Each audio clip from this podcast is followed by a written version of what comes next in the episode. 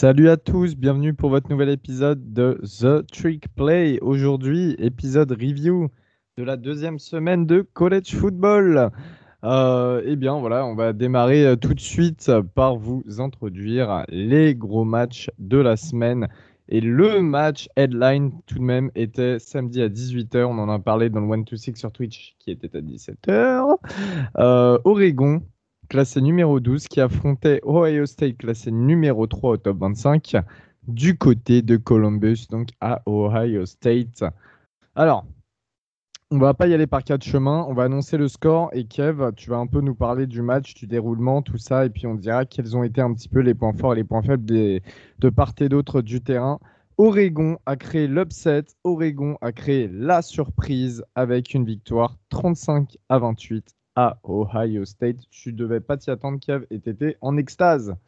Ouais, effectivement, on en, a, avait parlé le, sur le début de match, là, quand on a, lancé avec les news de, Kevin Thibodeau et Justin Flo qui étaient, euh, qui étaient out pour le match. Ça a un peu mis un, coup au moral de, pas mal de, supporters d'Oregon, mais voilà, les, joueurs ont été vraiment transcendés par cette, absence de leur leader et ils ont fait un match qui était juste énorme des deux côtés du ballon. Euh, ils ont mené tout le match. Il y a eu un petit, petit temps de flottement entre, je dirais, le milieu du troisième quart-temps et le milieu du quatrième, où vraiment Ohio State est revenu dans le match, ils ont trouvé leur rythme. C'est ce qu'on disait avec Ryan sur le commentaire, c'est qu'ils ont enfin joué avec du up-tempo, ils ont enfin mis la défense en difficulté et ça, a réussi, ça leur a permis d'installer un peu de run game, de faciliter la tâche de CJ Stroud et surtout de réveiller le public et d'avoir le public avec eux. Et, mais Oregon a fait un match hyper solide. Ils ont, tenu la baraque sur cette fin de match. Ils ont vraiment tenu et ils finissent par, ils finissent par l'emporter. Alors, pour toi, euh, quels ont été un petit peu les moments factor X de ce match? Euh, On se retrouvait avec deux quarterbacks qui étaient dans une situation un petit peu inédite. C'était leur premier choc en carrière en tant que titulaire. Hein. On avait Anthony Brown d'un côté pour Oregon et CJ Stroud de l'autre pour euh, Ohio State.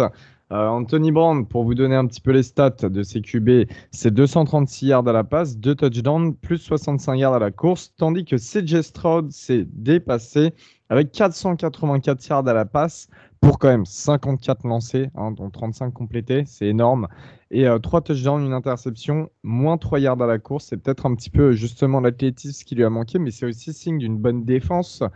Euh, de la part d'Oregon. Et d'ailleurs, en chef de file de cette défense, on a retrouvé qui, Kev? Euh, Hein. Euh, Noah Sewell. Et tu vois, on en, a, on en a tellement parlé avec la NFL d'hier. Mais bah, le petit frère, du coup, Noah Sewell. Et voilà, on l'avait dit, c'était si, si Thibodeau et Flo étaient out, euh, la défense allait vraiment se reposer sur lui. C'est clairement le leader de cette défense au milieu en, en inside backer. J'ai pas, j'ai pas la stat exacte, mais il fait encore un gros match. Il était vraiment partout.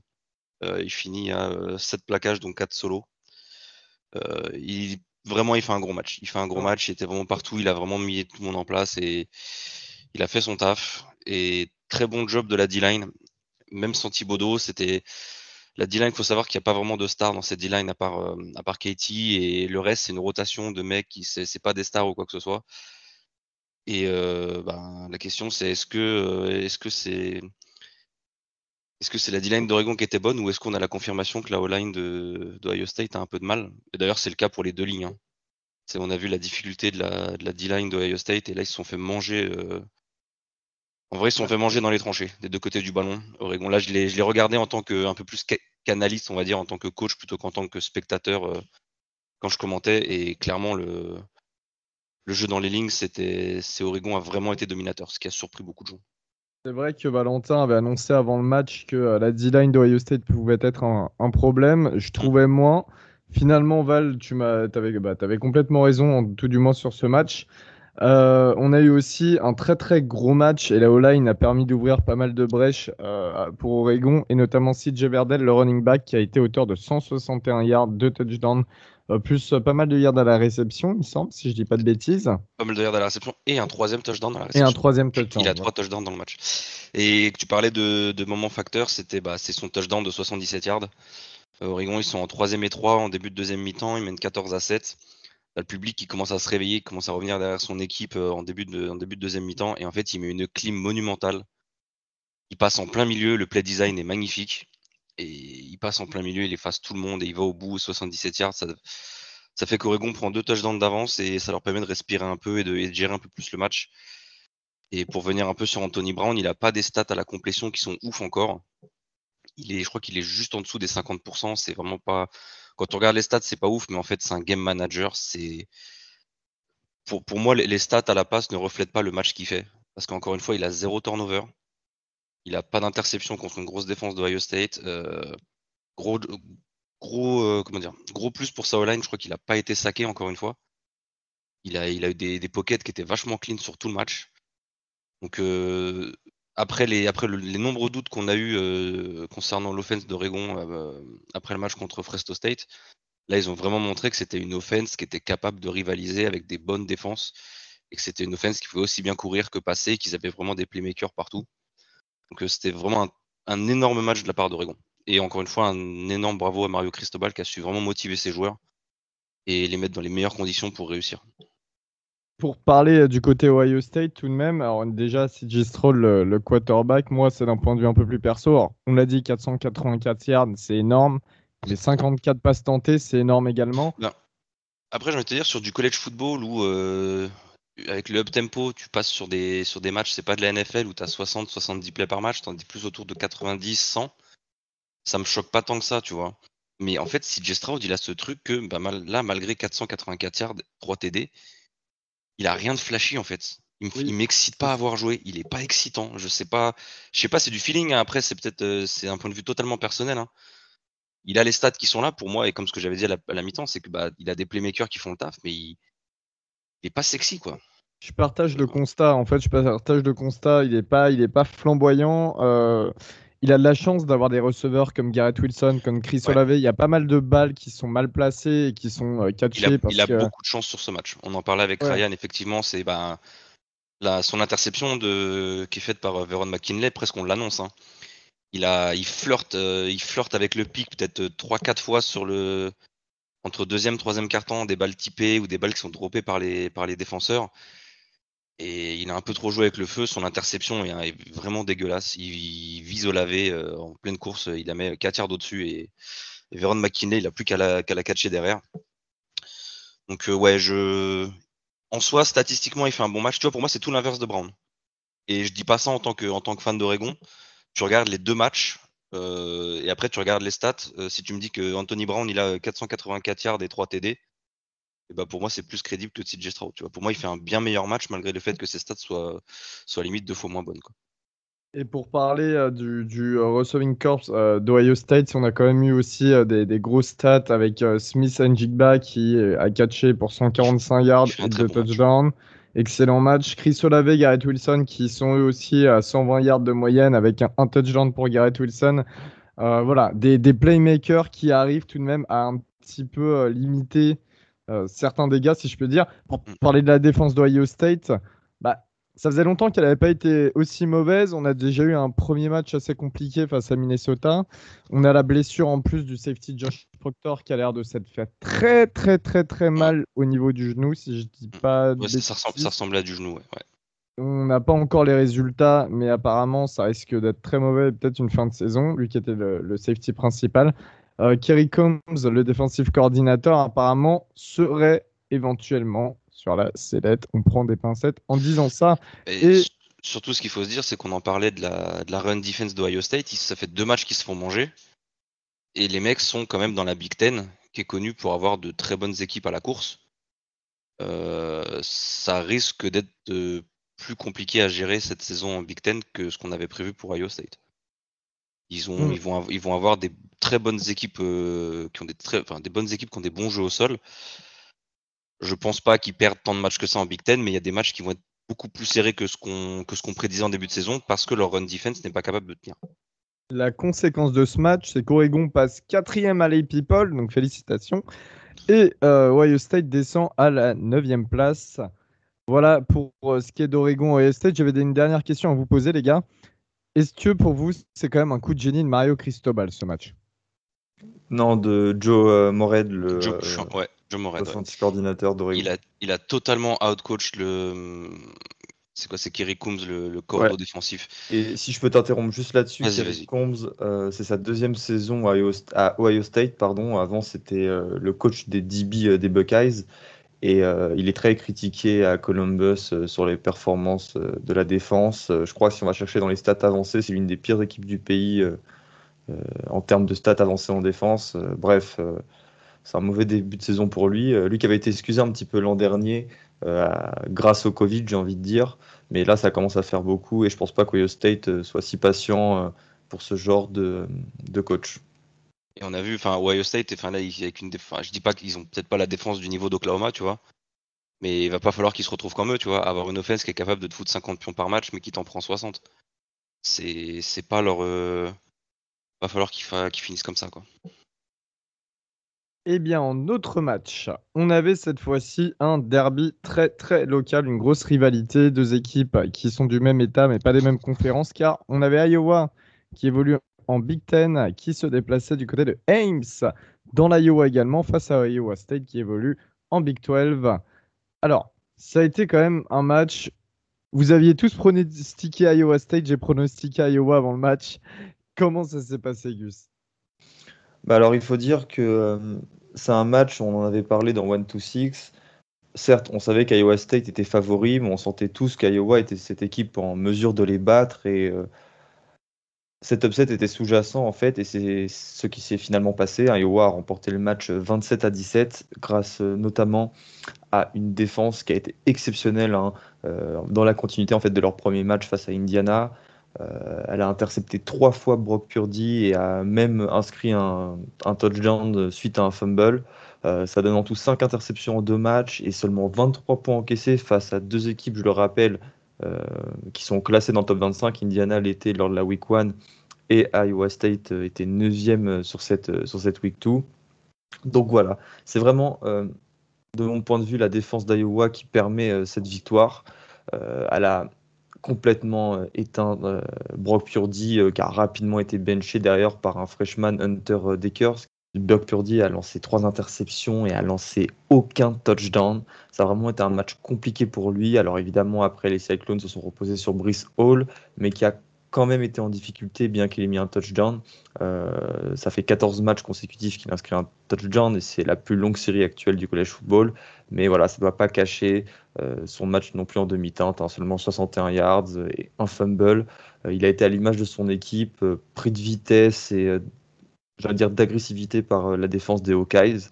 Et au final, bah, ça donne un score, j'avais presque envie de dire sans appel, mais c'est vrai que 27-17, ça peut paraître. Euh, on peut croire que le match a été serré, mais ce fut pas le cas en fait. Iowa, Iowa a vraiment maîtrisé du début à la fin et euh, c'est une victoire qui est complètement méritée, qui place désormais le Hawkeyes euh, à la cinquième place de l'AP People, juste derrière Oregon, et c'est entièrement mérité. Qu'est-ce que tu en penses, toi, Valentin? Moi, je pense bah, qu'encore une fois, c'est la défense d'Iowa, des Hawkeyes, qui a, vraiment gagné le match.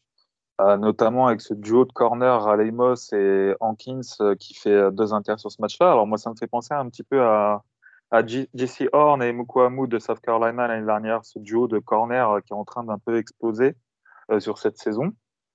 Mais vraiment, alors, juste, je relativise un petit peu parce que Indiana et Iowa State, bien qu'il y ait des noms assez intéressants, c'est quand même voilà, des, des attaques qui ont un petit peu de mal à tourner.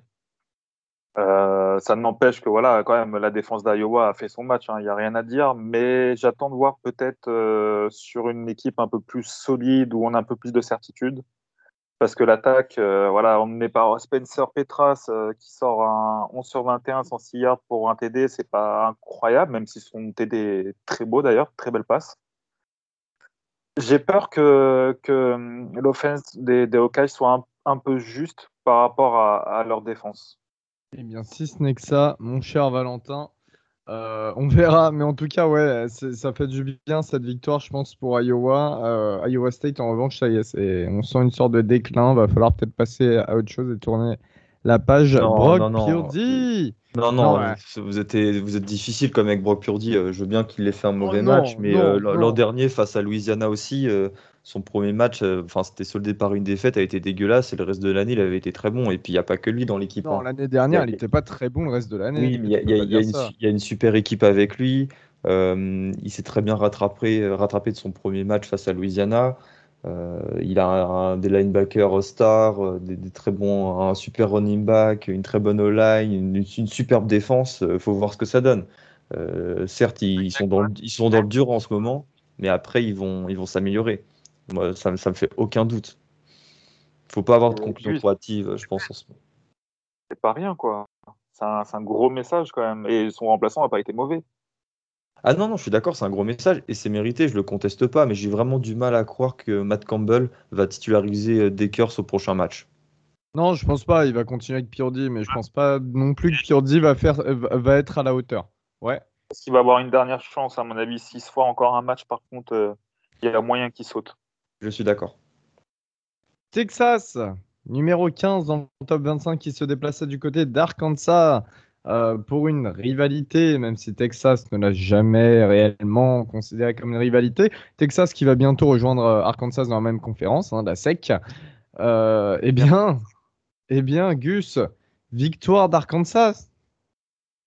Alors là, pour le coup, quelle victoire 40-21, en réalité, il n'y a pas un seul moment où Texas a pu croire à la victoire, a pu espérer faire quelque chose de mieux. Euh, du début jusqu'à la fin, Arkansas a maîtrisé les débats. Euh, ça, mais ça a véritablement été une, masterclass, c'est ce que j'ai écrit euh, sur mon papier. J'aimerais commencer par la ligne défensive et offensive, qui a fait à chaque fois un boulot incroyable. La ligne offensive qui a permis aux, jeu à la course bah, de, de, prospérer avec 333 33 yards pardon, gagnés en tout. la défense de son côté a, encaissé seulement 256 yards et a constamment harcelé les playmakers des Longhorns avec 3 sacs, 10 plaquages pour perte et 4 passes deflection. Pardon. Euh, voilà, donc j'aimerais souligner le travail de ces deux lignes parce que c'est euh, dans un match où il n'y a pas eu de, joueurs qui se sont particulièrement distingués, j'entends par là qu'il n'y a pas un joueur qui a survolé les débats, euh, été une performance collective et ça a commencé dans les tranchées et Arkansas en fait doit véritablement sa victoire qu'à ces deux lignes euh, dans un premier temps. Euh, cette victoire, euh, qui est la première victoire d'Arkansas à Fayetteville, donc dans leur stade face à Texas depuis 1981. Donc voilà, c'est vraiment une statement win, comme on dit, et ça permet aux Razorbacks de rentrer dans l'IP Poll à la 20e place quand Texas en sort. Texas sort du top 25 et ça nous laisse espérer, on va dire, une, dire une meilleure fin de saison comme si le début de saison était mauvais. Non, non, Arkansas euh, part euh, sur les chapeaux de roue, est parti sur les chapeaux de roue en ce début de saison. Et maintenant, j'ai hâte de savoir ce qu'ils vont faire lors des prochains matchs. Alors, la semaine prochaine, ce sera un cupcake face à Georgia Southern. Euh, mais bon, après, ça va se compliquer puisqu'ils enchaîneront, écoutez bien, quatre matchs à la suite contre Texas AM, Georgia, Ole Miss et Auburn. Là, on pourra vraiment voir de quel bois se chauffent les Razorbacks. Et j'ai envie de dire une Sam Pittman We Trust. Totalement, une Pittman We Trust Arkansas, euh, qui depuis l'année dernière est un programme intéressant à suivre. Là, on est encore la preuve. On se dirige cette fois-ci du côté de la Californie avec un match qui était à 4h30 du matin dans la nuit de samedi à dimanche. Stanford qui se déplaçait de USC, USC 14e dans le top 25. Augustin, Kevin, est-ce que mon partenaire de voyage au Brésil, Tanner Mikey, a effectué un gros match? Je sais pas si tu veux commencer, euh, Kevin. Dis-moi. Ah, euh, non, bah, je parlerai juste sur Mackie parce que j'ai vraiment bien aimé son match. Euh, très solide, un bon game manager, un QB de Stanford comme on, comme on a connaît dans, dans une belle lignée de des QB de Stanford, que ce soit Luck ou que ce soit. c'est quoi C'était Hogan qui était après lui aussi? J'ai du mal avec son nom à chaque fois, je trompe. mais il fait un bon match. Il fait un bon match et pour moi, euh, avant que tu récupères euh, Gus, c'est on a on a potentiellement retrouvé le, power football de, de Stanford que qu'on avait il y a quelques années. Ça me fait peur pour Oregon parce que je sais qu'on a toujours du mal contre ça, mais je j'ai très moi aussi. oui, toi aussi du coup, euh, logiquement. J'ai vraiment moi j'adore ce style de jeu aussi et j'ai adoré voir Stanford être capable de rouler sur USC de la sorte et pas parce que c'était USC, mais bon, quand même. très très beau match de, du Cardinal. Et Kevin a raison de dire que Sanford a roulé sur USC. parce que là, encore une fois, le score final c'est 42-28 pour le Cardinal, mais à un moment du match, il y avait, il faut que je retrouve, il y avait, voilà, il y avait 42 à 13. 42-13 à 6 minutes de la fin. Voilà, 6 minutes de la fin avant que justement Stanford lâche un petit peu le match et que USC inscrive deux touchdowns. Euh, c'est un match en fait qui est un peu parti euh, dans tous les sens. Au départ, il faut, noter cette anecdote, hein, le kicker qui a été éjecté euh, sur la première action du match bah, lors du kick-off en fait pour targeting.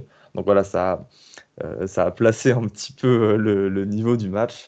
Et après, voilà, Stanford a, déroulé quoi, que ce soit par Tanner McKee comme comme Kevin vient, de le dire, et puis par aussi ce jeu à la course qui est historiquement excellent à Stanford. Hein. David Shaw, l'entraîneur, c'est un des spécialistes euh, du jeu à la course en college football et ça va faire 15 ans maintenant. Euh, Nathaniel Pitt, 118 yards et un touchdown, dont euh, le premier à, je crois à 9 minutes, à la cinquième minute au premier quart-temps, un touchdown de 90 yards. Et puis aussi son compère Austin Jones qui a été très très efficace. bref, c'est hyper rassurant de voir un quarterback euh, qui s'est très bien lancé avec euh, une soupape de sécurité, avec un duo hyper prolifique qui, peut faire beaucoup de mal derrière une ligne offensive qui s'est grandement améliorée. On en avait parlé dans la preview, donc euh, par rapport aux années précédentes. tout ça, voilà, ça fait que à un moment du match, Stanford a complètement outplayed USC et j'ai noté que oui, le stade s'est vidé quand l'écart était à son maximum et le peu de supporters qui restaient euh, chanter euh, Fuck Clayton, le head coach euh, du USC, qui est lui aussi est plus que jamais sur, sur la sellette. Le groupe vit bien. Le groupe vit bien. Le groupe vit bien, ouais. Et ça, pour le coup, je suis content parce que Notre-Dame, on les affronte dans quelques semaines. USC, encore une nouvelle fois, décevant. On ne dira pas le nombre de fois, ils nous ont déçus de toute manière. Qui sort aussi du top 25. Et qui sort du top 25 également, ouais. Euh, au niveau des autres matchs, eh bien, on va faire conférence par conférence. Cette fois-ci, on démarre avec la SEC et UAB, l'Université d'Alabama Birmingham, qui se déplaçait du côté de Georgia, numéro 2 dans le top 25. Georgia s'est imposé facilement 56 à 7, sans JT Daniels, mais avec un très bon Stetson Bennett, qui a lancé 5 touchdowns avec seulement 12 tentatives de passe, 10 complétées pour 288 yards. Euh, sachant que UAB est euh, bah, une bonne équipe du groupe of five, hein, euh, les, Blazers, qui sont toujours intéressants à, voir. Bah, voilà, une victoire clean et sans bavure pour Kirby Smart. Texas A&M numéro 5 se déplaçait du côté de Colorado. On avait parlé de ce match dans le 1-2-6 parce que on connaît la beauté de, Boulder, du, Folsom Stadium et de Colorado. Il était à euh, Denver, euh, Elio, il était chez les Broncos. Ah, mais oui, c'est vrai, c'est vrai. Et on avait parlé du Malaise, euh, exactement. donc oui, voilà, et les, et les, Broncos qui jouent à New York hier, donc voilà, c'est pour ça que le stade était utilisé par Colorado. Un match complètement fermé, victoire 10 à 7 pour Texas A&M.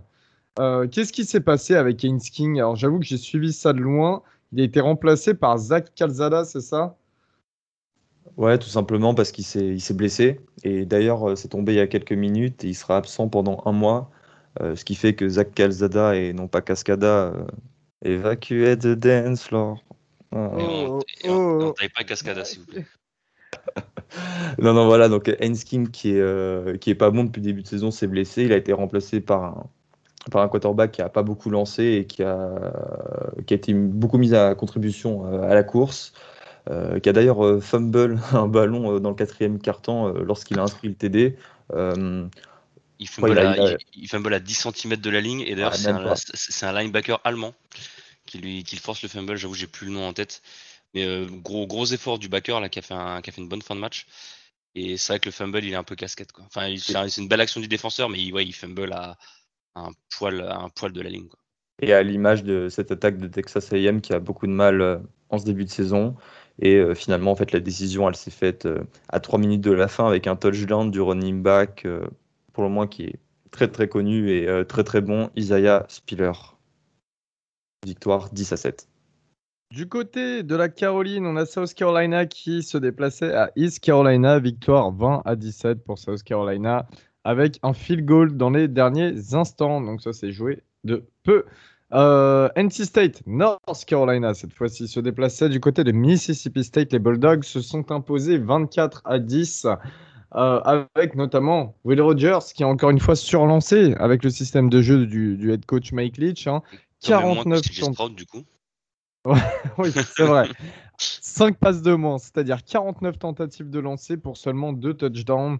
Euh, toi, d'ailleurs, je voulais juste faire une petite aparté là-dessus. Kevin, qui est offensif coordinateur, qui a d'ailleurs, on, dit à chaque fois, mais qui a, été faire du shadow coaching derrière Mike Leach en, personne. Euh, est-ce que tu trouves pas que c'est un peu abusé de faire surlancer un quarterback comme ça, sachant que euh, Mississippi State, c'est une fac qui est, tout à fait capable d'avoir de bons running backs et un jeu au sol qui peut aider, quoi? Après, ça dépend de ce que ça dépend de ce que tu vas recruter derrière. On sait que voilà, Mike Leach, bah, de toute façon, même ces running backs, de toute façon, sont des, sont des running backs euh, catchers. A vu ce que ce qu'étaient les running backs à, à. Euh, et après, moi, de toute façon, je ne pourrais pas critiquer la, la Red parce que je kiffe la Red.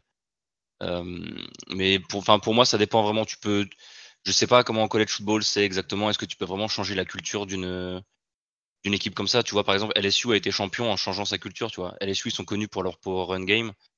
Et quand ils gagnent avec Joe Burrow et quoi, c'était Joe Brady? Euh, ils tentent, pareil, ils sont dans un, dans un timing avec, euh, avec presque 40, 50 yards, euh, pardon, 50 passes par match. Donc pourquoi pas? Pourquoi pas? Ça va prendre du temps parce que bah là pour l'instant, je pense que son effectif, c'est pas lui qui l'a recruté, donc c'est pas un effectif pour jouer de la red. Il va falloir que le, la direction athlétique soit, soit un minimum je vais pas dire l'axe, mais qui lui accorde quelques, quelques, quelques écarts au niveau des scores parce qu'il faut le temps qu'il fasse son roster à lui pour jouer son système. Donc pour moi, ça prendra au moins deux ans, si ce n'est trois. Et tu as raison, euh, le running back de Mississippi State, Dion Johnson, a couru euh, pour 18 yards et seulement 6 portées, mais en revanche, il a reçu 6 ballons pour 70 yards. et, la plupart du temps, les, courses, c'est quoi? C'est des drop donc c'est une, fin de, passe pour jouer une course. Donc au final, euh, c'est voilà, un système particulier, il faut aimer, c'est voilà, un système qui est, qui est ce qu'il est, mais c'est compliqué à mettre en place, et surtout quand on change d'équipe comme ça avec un roster qui n'est pas le sien, entre guillemets. Palmarès de Mike Leach, tu t'appelles Julio Jones, je te mets running back. Euh, Missouri qui se déplaçait à Kentucky. Victoire de Kentucky, 35 à 28. Kentucky, ça sent plutôt bon en ce moment, Gus. Alors oui, Elio, euh, encore un gros gros match de Kentucky. Ça va faire euh, deux fois d'affilée euh, qu'ils impressionnent, malgré ce score plutôt serré face à une très bonne équipe de, Missouri. beaucoup se plaignent, beaucoup sont en rogne après leur absence du top 25 du dernier Happy mais pour moi, ça ne devrait pas attendre longtemps avant qu'ils fassent leur, apparition dedans, vu à l'allure à laquelle, ils jouent, à laquelle ça joue, notamment le running game. Hein. 340 euh, yards hier, encore une fois. Euh, une line qui est en grande forme et qui fait briller le running back Chris Rodriguez, qui lui a couru pour 206 yards et inscrit 4 touchdowns, dont 3 à la course. Juste un petit mot sur Kentucky avec la grosse perche de Jack West Jones euh, qui, a, qui a eu une interception de passe défendue, le linebacker qui était notre linebacker à Ole Miss avant, qui a décidé de transférer à Kentucky après bah, la draft de, euh, comment il s'appelait le l'inside linebacker? Euh, de... Ah oui, qui est, parti chez, chez... à Washington. Donc euh, voilà, une grosse perf pour lui, un joueur que j'aimais bien et content que ça marche à Kentucky. Eval, je vais te garder juste un petit mot sur Florida et USF, donc South Florida. Ouais, alors juste un petit mot sur le sur la position, enfin au niveau du, de la QB room parce que Florida a gagné 42-20 contre South Florida, bon il n'y a pas eu trop une match. Mais Maury Jones a encore été très mauvais. Il a envoyé deux inters pour un TD. Alors, on voit beaucoup Dan Mullen parler, parler avec lui, c'est de le coacher, mais là, il y a un moment où c'est, plus possible, surtout quand on voit ce que fait Anthony Richardson. Il rentre sur quelques drives, il a fait trois passes, trois complétés, 152 yards, deux TD. À la course, quatre portées, 115 yards, un TD. À mon avis, ça sent pas bon du tout pour Emory Jones. Alors, Anthony Richardson s'est blessé sur, euh, son TD à la course en fin de match, je crois c'est troisième quart-temps, quelque chose comme ça. Euh, on n'a pas d'infos pour l'instant. Bah justement, il y a, excuse-moi, il y a Guillaume qui a, posté ça il y a une quinzaine de minutes. Apparemment, Dan Mullen aurait dit que Anthony Richardson serait dans un bon état en général. Il est en train de recevoir du traitement et alors attends, je lis, euh, je traduis en même temps. Hein. Apparemment, il est attendu à l'entraînement cette semaine, mais ils ont encore besoin de réévaluer la blessure avec lui. Pour savoir s'il joue. Pour l'instant, il n'y a aucune certitude sur, son, sur sa présence au match de samedi contre, contre Bama. Je pense qu'ils ne le mettent pas out parce que justement, c'est Bama et qu'ils veulent laisser un peu. un minimum d'écran de fumée, ouais. Pour pas que ça game plan face à, face, que face à Emory, ouais. Il y a, voilà, il y a, c'est juste pour dire qu'il y a un petit changement au niveau du, du QB1 qui devrait pas tarder à arriver euh, à, Florida. Très bien. Et eh bien après la SEC, on passe à la Pac-12. La Pac-12 qui voyait encore une fois une grosse rivalité, euh, une, grosse rivalité locale entre Utah qui se déplaçait à BYU, euh, la fac mormone de l'Utah.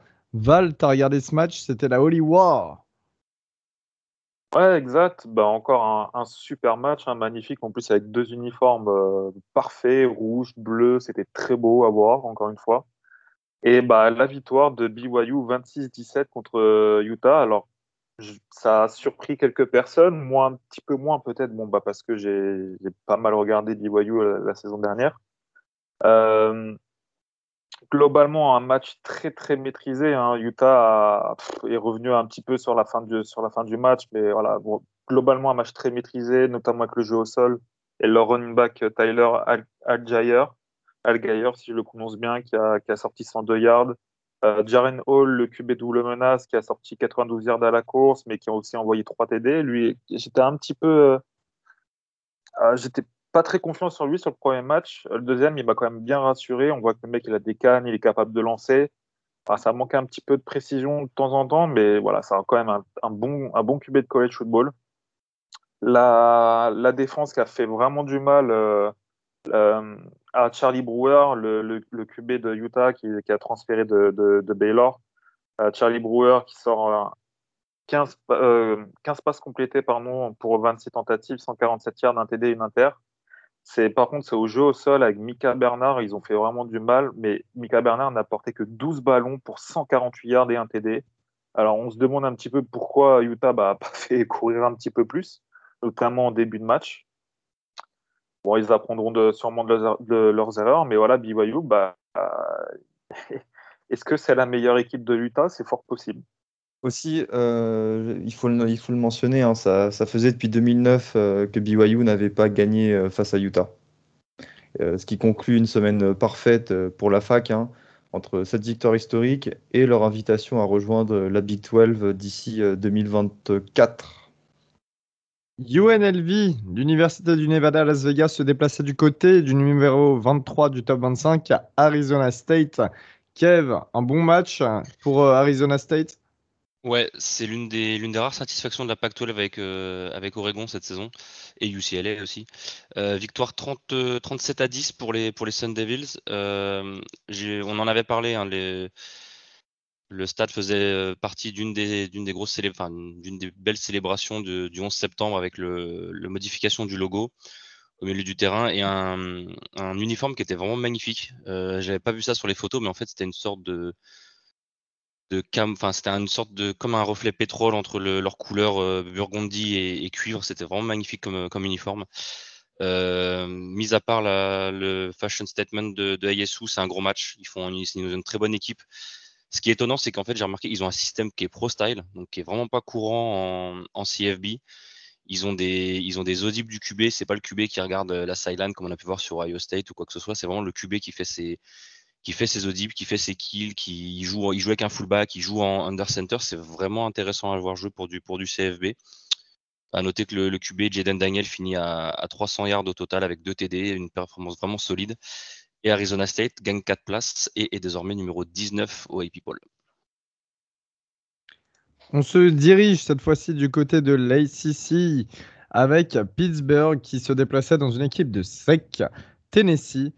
Euh, comment ça s'est passé du côté de Knoxville, Gus, pour Tennessee? On avait prévu éventuellement une petite victoire des Volunteers. Euh. Bah déjà, c'était un match euh, très intéressant. même si, bon, je dis même si, non, il n'y a pas de parti pris, mais Pitt a battu du coup Tennessee à Knoxville 41 à 34. Donc, comme j'ai dit auparavant, c'est, ça a été un gros match intéressant et qui s'est joué jusqu'à la fin. malheureusement, match un petit peu gâché par la blessure de Joe Milton, le quarterback titulaire des Volunteers, qui a été remplacé par le transfert de Virginia Tech Endon Hooker, qui a eu un petit peu de mal. grosso modo, Pitt a gagné grâce à sa défense, même s'ils ont encaissé 34 points. je m'explique. voilà, deux fumbles provoqués, une interception et une, action de grande qualité à la fin. je crois que c'était sur une quatrième et un, bref, un, gros stop défensif qui leur permet de gagner le match. Et j'ai envie de dire, comme d'habitude, avec Pat Narduzzi, leur coach, c'est ce qui leur fait gagner leur rencontre. Euh, donc euh, voilà, Pitt est allé chercher une très belle victoire à Tennessee et euh, le programme va s'en rappeler pendant longtemps. South Carolina State qui se déplaçait du côté de Clemson numéro 6 dans le top 25. Clemson qui avait perdu face à Georgia. Clemson s'impose face aux ogres de South Carolina State. Donc vous avez compris un petit peu l'ironie. 49 à 3 avec un DJ Ugalele euh, qui était auteur d'une prestation quand même plutôt moyenne dans les airs. Un touchdown, une interception, seulement 171 yards et 14 euh, passes complétées plus deux touchdowns à la course sur 23 yards. Donc voilà, c'était pas une grosse, grosse prestation face à une équipe très, très faible quand même pour Ugalele. Euh, en revanche, comme d'habitude, Sweeney, on a, pas fait, on a profité pour faire lancer ses autres quarterbacks. on a eu euh, Fomad Chan, hein, qui était aussi une grosse recrue du, du euh, lycéenne, qui était auteur d'un touchdown pour une interception. Et on a eu aussi euh, Helms, qui avait déjà lancé l'année dernière. Appalachian State qui se déplaçait du côté de l'équipe numéro 22 de Stop 25, Miami. Miami qui sortait d'une grosse défaite face à Alabama. Euh, est-ce qu'ils ont été un petit peu plus convaincants, les Hurricanes, Augustin? Euh, Oui, complètement, parce que bah, déjà, ils ont remporté ce match 25 à 23 face à une très belle, une très belle équipe d'Appalachian State. Hein. Comme on pouvait s'y attendre, euh, le match a été disputé. il s'est d'ailleurs joué en fin de match. Hein. Miami peut remercier sa défense et le kicker Borregales euh, voilà, qui ont permis aux Hurricanes de euh, gagner ce match. Mais euh, là, on va parler d'extra sportif. Ce qu'on va surtout retenir, c'est le chat qui était suspendu à la tribune supérieure du Hard Rock Stadium et qui a été rattrapé et qui est donc bien vivant par un supporter qui après l'a pris et l'a montré au public comme dans le Roi Lion. Only in Miami. Et Yo, je vais te laisser finir cette phrase. Manignaz. Il est nul ah, gros problème hein, quand même à Miami. Euh, enfin, on en reviendra plus tard dans la saison. Illinois qui se déplaçait du côté de Virginia. Grosse victoire, quand même plutôt attendue la victoire. Euh, alors pas autant, mais euh, plutôt attendue. Grosse victoire de Virginia, 42 à 14, avec un Brennan Armstrong, leur quarterback gaucher, en feu, dont on parle souvent Armstrong, auteur de 5 touchdowns à la passe pour une interception et 405 yards. Il a été excellent.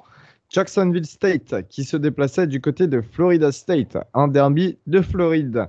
Gus, Val, Florida State, c'est triste ou pas? Bah non, c'est pire, ça attire un petit peu la pitié même. Euh, voilà, Jacksonville State qui bat Florida State 20 à 17 sur un Emery euh, à 6 secondes de la fin. Euh, comment dire, un Emery qui en était pas véritablement un, puisque le receveur euh, l'a reçu à 20-25 yards euh, de la end zone. Euh, après, les DB de, de, Florida State, des Seminoles, ont fait n'importe quoi et on l'ont limite accompagné pour aller dans l'embut.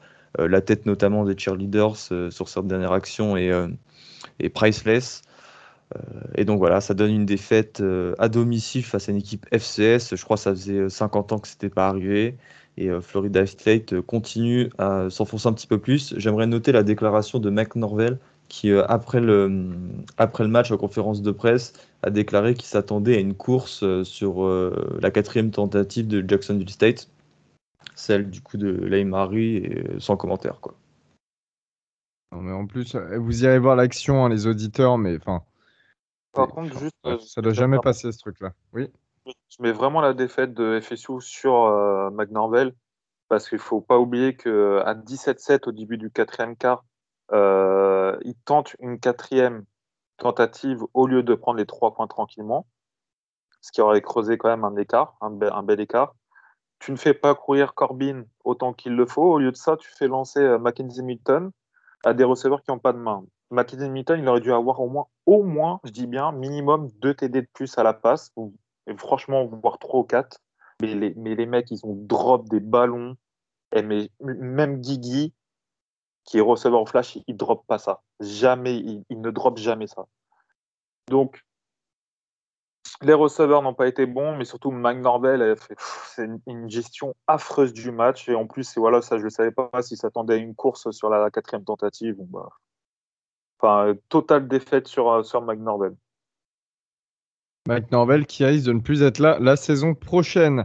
Du côté de la Big Ten, allons dans le nord du pays. Washington, qui sont donc en Pac-12, se déplaçait du côté de Michigan.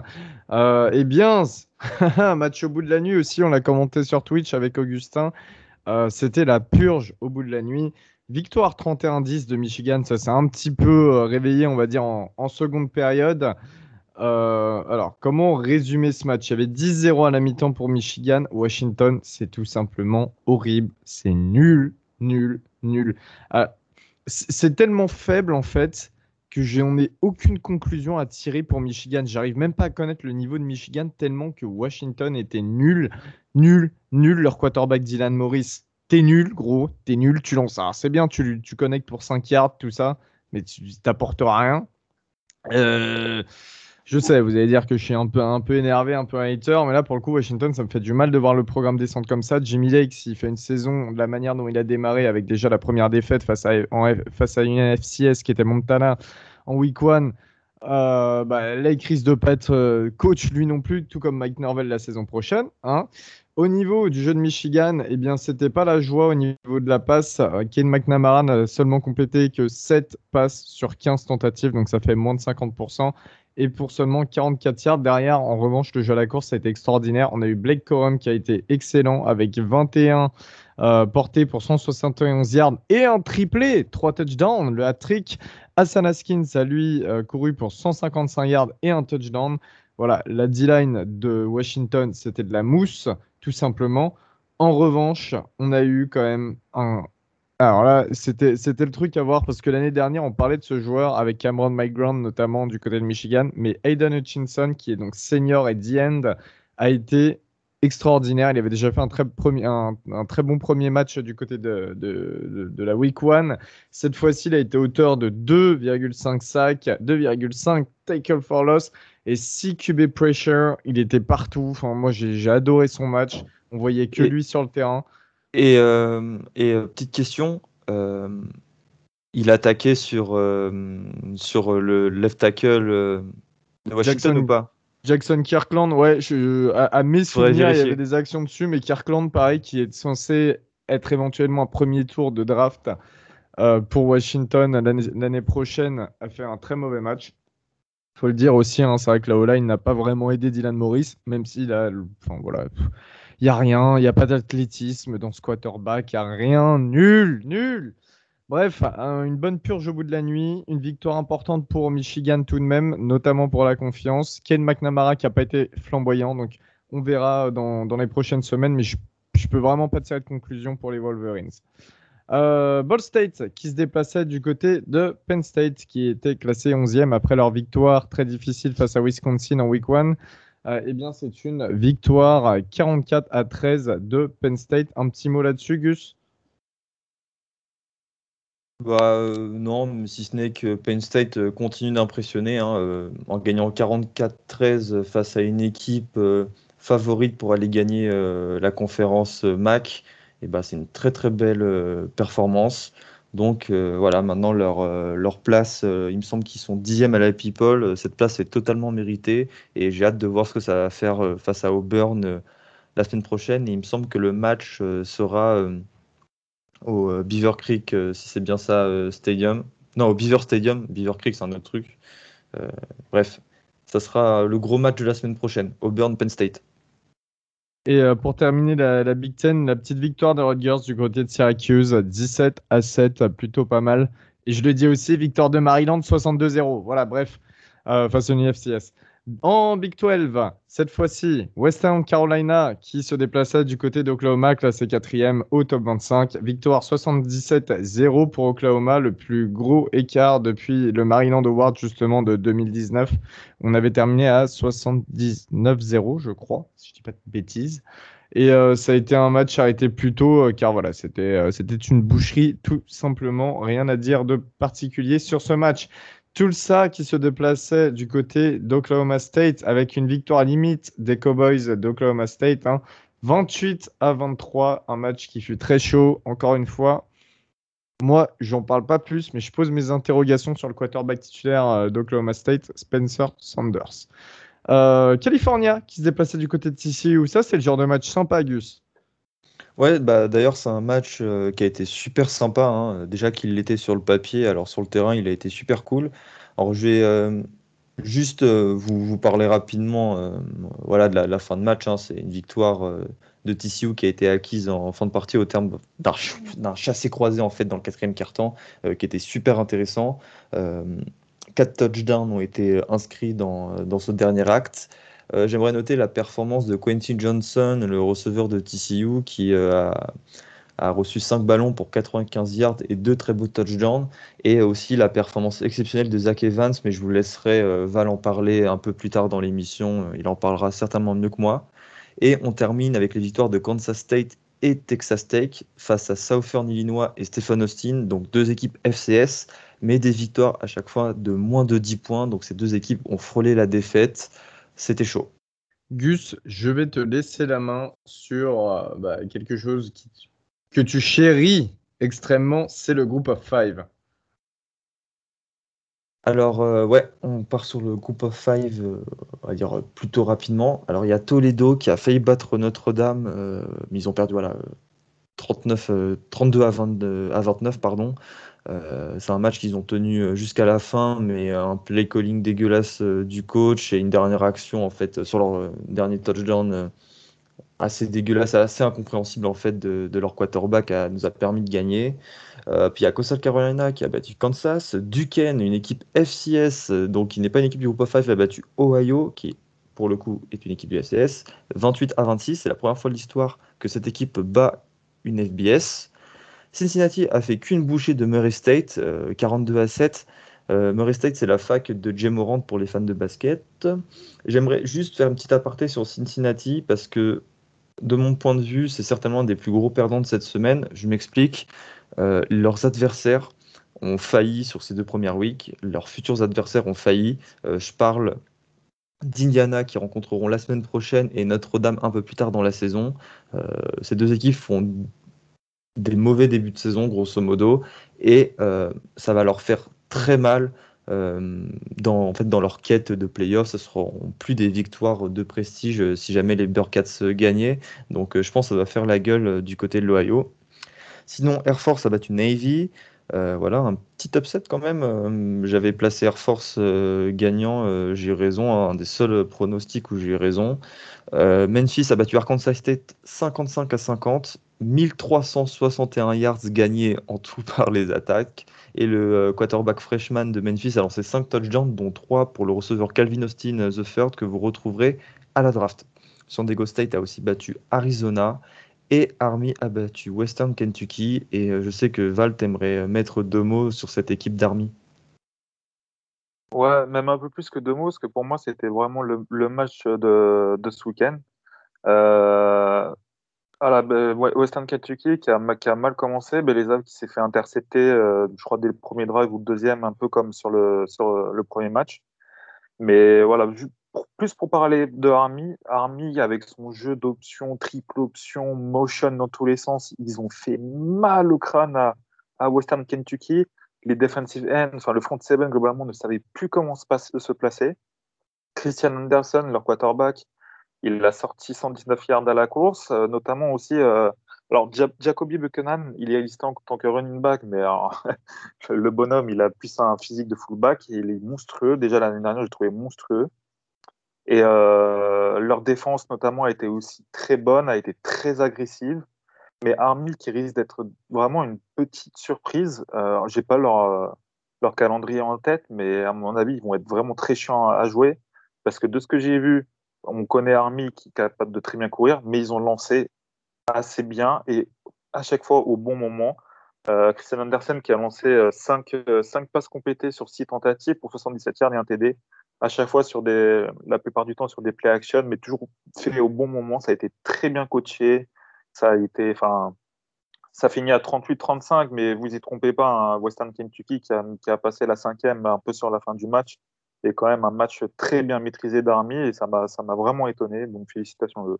Cette fois-ci, on va euh, parler très rapidement du week-end des Français. Eh bien oui, il y a des Français cette fois-ci en week 2 euh, qui ont joué? On a Jordan Avisset, notre Jordan à nous. On te fait des gros bisous, Joe, parce qu'en plus, euh, on échange pas mal en, privé, euh, qui nous a, bah voilà, un petit peu parlé de son match et de son impression pour le match face à UCF. Hein, c'était du côté de UCF. Il nous a dit que c'était impressionnant quand même.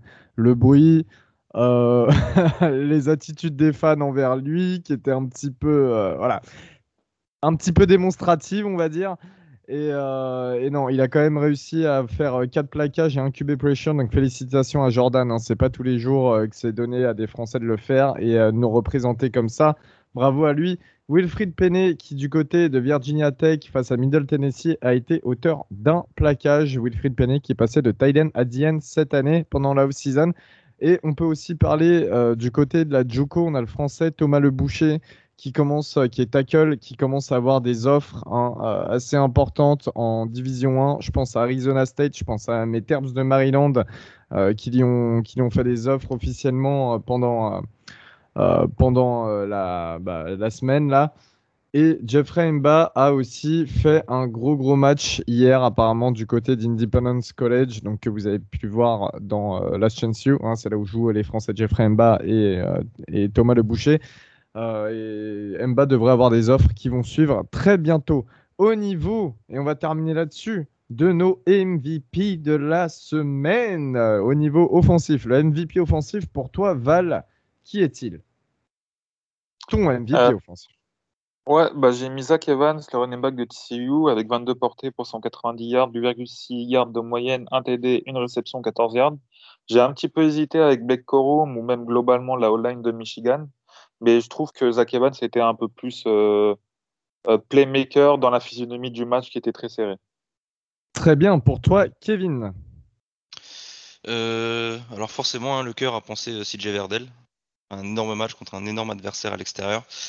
Mais j'ai bien aimé la prestation de, Brennan Armstrong, avec le nom de famille qui va très très bien avec la performance de 455 yards à la passe et 5 touchdowns pour UVA. Et en défense, j'ai pas de J'en ai pas. Je vous avoue, j'ai, j'en ai pas. On va rester sur l'attaque pour l'instant. Car Augustin, toi, tu as quelqu'un qui sort un petit peu de l'ordinaire? Ouais, c'est le running back Chris Rodriguez de Kentucky qui a aussi fait un énorme match avec 4 touchdowns et plus de 200 yards euh, gagnés. Et euh, c'est euh, clairement celui qui porte les Wildcats avec Will Levis et je pense qu'il fallait le récompenser. Et toi, Elio? Eh ben de mon côté, j'hésite, j'en ai deux. Je sais à chaque fois c'est Joker. CJ Verdel, tant sa prestation est quand même énorme face à une équipe énorme et je voulais absolument pas le minimiser. Et euh, j'ai quand même Blake Corum. Après, c'est vrai que ça fait aussi partie des matchs que j'ai vraiment regardé. Euh, donc le running back de Michigan qui a porté pour 171 yards, 3 touchdowns, 8,1 euh, yards de moyenne à la course ça reste, euh, ça, ça reste important, ça reste un, énorme match. Donc voilà, euh, c'est pour couronner cette victoire de Michigan. Au niveau défensif, moi, je euh, j'ai toujours un joueur de Michigan cette fois-ci. Eh bien, je vous en ai parlé, c'est Aidan Hutchinson, donc le DN senior, qui a été auteur de 3 sacs, 6 QB pressure. Voilà, excellent match d'Hutchinson, rien à dire là-dessus. Et vous en entendrez parler à la draft. Valentin, pour toi, qui c'est le MVP défensif? Euh, J'ai mis le linebacker Noah Taylor de Virginia. 7 plaquages, 2 sacs, 2 tackles for loss, une passe défendue que j'ai trouvé vraiment euh, très bon. Alors, j'ai vu que des highlights, hein, je ne vais pas vous mentir. Et juste, je vais te dire un petit mot pour euh, Hankins, le corner d'Iowa, qu'on a parlé un petit peu tout à l'heure, parce que je vois que personne l'a mis dans, ses MVP défensifs, mais voilà, qui, qui était monstrueux avec deux inters. Voilà, juste un, un petit mot pour lui. Monsieur Augustin?